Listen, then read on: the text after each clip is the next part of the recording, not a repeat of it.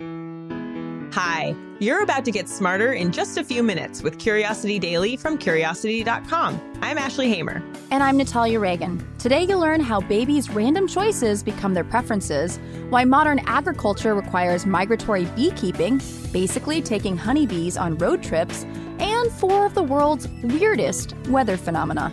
Let's satisfy some curiosity. There's new research about babies that might tell you something you didn't know about yourself. It turns out that when babies make a random choice, it becomes a lasting preference.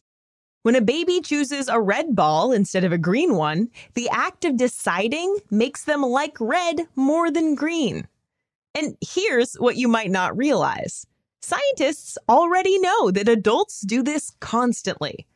Basically, adults tend to justify their choices after the fact by forming preferences.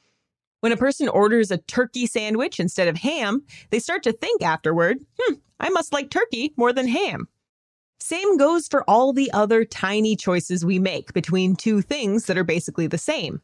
We choose between styles of pants, colors of pens, and modes of transportation every day. And the act of making a choice makes us feel a certain way about the other options. Researchers from Johns Hopkins University wanted to know whether babies do the same thing. If they do, using arbitrary choices to form preferences might be fundamental to the experience of being human. So the team brought a group of 10 to 20 month old babies into the lab slash playroom. The babies were old enough to crawl and make actual choices, so this probably won't work with Cody's two month old.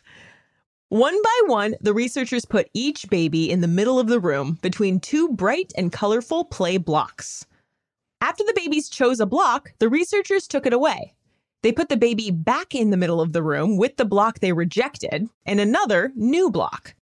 Babies chose the new block almost every time. One researcher said it was like they were thinking to themselves, I didn't choose that one last time, so I must not like it very much. And that's exactly how it works for adults. They choose one thing and then look at what they rejected and think, hmm, must not be for me. Here's the interesting thing when researchers chose the toys for the babies, the preference effect went away. It seems that without an element of choice, the babies didn't develop a bias against the leftover toys. The same's true for adults. When someone chooses for us, it's just not the same as getting to make a choice ourselves. But when we make that choice, watch out. It's bad news for the choices we left on the shelf. To say that fruits and vegetables come from nature is a bit of an overstatement. The organic apple you bought in the supermarket was grown with human intervention at every step, from the planting to the pollinating to the harvesting. That's right, the pollinating. Farmers don't leave pollination of their crops up to the whims of whatever bees are around. Instead, the agriculture industry practices what's known as migratory beekeeping, Basically, taking honeybees on road trips. So, why would you need to drive bees across the country? Don't bees exist everywhere? Yes, but not in large enough numbers. For example, when all 90 million almond trees start to bloom over the 800,000 acres of Southern California, they require more pollination than the local bees can handle. Especially since the window in which the mature flowers can be pollinated is just five days long. The fix? Teams of buzzy and fuzzy foreign contractors trucked in from all over the country. It's a beautiful sight. As you may imagine, loading a honeybee colony onto a tractor trailer isn't easy. Beekeepers first have to ensure the bees build their hives in boxes, which are easier to stack in trucks. Workers have to load the hives in the dead of night when the bees are inside sleeping. They drape nets over the boxes to keep the bees from escaping and getting lost on the journey. Load up the hives with car snacks in the forms of sugar syrup and pollen patties. Then start up the engine and begin the drive. Once they reach their destination, workers open the boxes where, if all goes well, tens of thousands of bees per hive fly out to stretch their legs and take in their surroundings. Almonds are just one stop on the honeybees road trip which takes them across the country to apple orchards in Washington, sunflower fields in North Dakota, cranberry fields in Wisconsin, and many, many more. The fruits and nuts you buy in the store are almost guaranteed to have been pollinated by a cross country honeybee.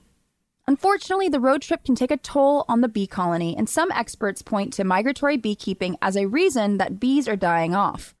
Some are trying to revive native bee species to give the travelers a rest. But for now, pollinators drive in from out of state, and you have them to thank for your fresh produce. As unpredictable as the weather can be, we generally expect it to fall within a certain range of events. But sometimes things get downright biblical. Here are four of the weirdest weather phenomena we've seen so far. Number one, blood rain. Blood rain is common enough that it has its own Wikipedia entry, but the most recent high profile example of it came in 2001 when a red shower fell over the Indian state of Kerala. Initial reports were pretty sure that it was an alien invasion, but eventually, experts figured out that a red algae bloom was responsible for the crimson precipitation. Number two, fish rain. Raining fish are predictable enough in Honduras that they get their own annual festival called Lluvia de Peces. Every year, the city of Yoro celebrates an annual storm that leaves thousands of fish flopping in the streets. Scientists aren't totally sure what causes this phenomenon, but one theory that seems likely says tornadoes and other storms whip up the unlucky animals and deposit them, dead or alive, miles from home. Number three, bugnados. A bugnado is, unfortunately, exactly what it sounds like a whirling column of buzzing midges reaching high into the sky. They don't reach dangerous speeds and they won't cause any lasting damage, but they're still pretty freaky. They're basically the same thing as dust devils, which are caused by hot spots on the ground pushing the air upward in a vortex. It's just that these devils are full of living creatures. Finally, blob rain and star jelly. In 1994, a storm passed over a little town in Washington, but instead of raindrops, it left little gelatinous blobs of something. On examining the blobs, the Department of Ecology found that they were teeming with cells, but what kind of cells, they couldn't say. One theory was that they were bits of an unlucky jellyfish blown up by bombing drills over the ocean. Or maybe they were the mysterious substance known as star jelly, which was once believed to be the strange goo that meteor showers left behind. Which isn't true, but is fun to think about. Either way, just get your umbrella ready. Judging from 2020 so far, we've got to be ready for anything. Let's recap what we learned today to wrap up. Starting with, we learned that babies actually choose their preferences a lot like adults. Once they've decided not to choose an item, they continue to not choose that same item when it's presented with even more options. But this only happens when the babies and adults are actually making the decision. If others are making the decisions for them, they no longer have that same bias. Really makes you think about all of the minor things that you just don't like for no reason it's like, do I really not like that thing? Or was it just something that I didn't choose once and now it's just become this ingrained preference? Right. Yeah. I, I was a picky eater as a kid. I was not picky about a lot of things, but when it came to food, and there was a lot of vegetables I didn't like, and I decided to become vegetarian. Oh my goodness, like 26 years ago or something like that. And I didn't eat any vegetables. And I'm pretty sure they're not vegetarian, but I ate a lot of McDonald's french fries because I was 16, you know, and I had to teach myself to learn to like vegetables. And I realized most of the time when I would try it, I actually liked them and there was nothing wrong with them. But I think I just was sort of programmed or I, I kept choosing not to eat them and just eating peanut butter. you know? I definitely have one of those food preferences programmed from when I was really young. Like in my head, I know I don't like coconut, except I'll eat a Samoa Girl Scout cookie and really enjoy it. I'll eat a coconut curry. There are a lot of like coconut desserts that I really enjoy. It's like, do you really not like coconut? You actually enjoy coconut. Stop saying you don't like coconut. but yeah, I have these babies with their option paralysis. There's just too many options. Just let's give them two options. Just go with that. And we learned that modern agriculture is keeping bees busy because there are just too many dang plants to pollinate. So they're actually taking bees on road trips to help make sure that all of the crops across the nation get the beautiful love they need to grow. But the bees are a little overworked and they often don't make it after their holiday on the road is over. So we're trying to strengthen the native bee populations and finding other ways to pollinate our crops. I like this story, but I also am sad that it's not good for the bees long term. But I do think this is an excellent career choice. I want to just road trip with bees. Do you? It sounds very difficult.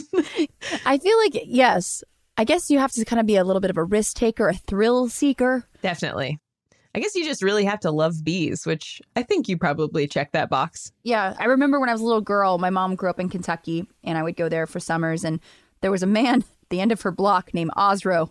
And Osro was big, and he was oftentimes not the nicest guy, but he was a beekeeper. And he would give me big chunks of honeycomb as a kid. And that was like my first introduction to beekeeping and what that was and what that looked like. And he he was I don't know if Osro was so mean he didn't have to wear the beekeeping outfit, but they never bothered him. He yeah, he had no fear. Wow. Yeah. He also drove until he was like 93 years old. I think just people stayed out of his way. oh, get out of the way, Osro's coming. Well, we also learned about some pretty cool weather phenomena. Uh, I'm a big fan of the blood rain, honestly. Very biblical. If any of you are fans of Slayer, it made me think of Rain and Blood. But uh, this is basically rain that fell in India that was red, and they discovered it was actually this red algae that was making it look that way.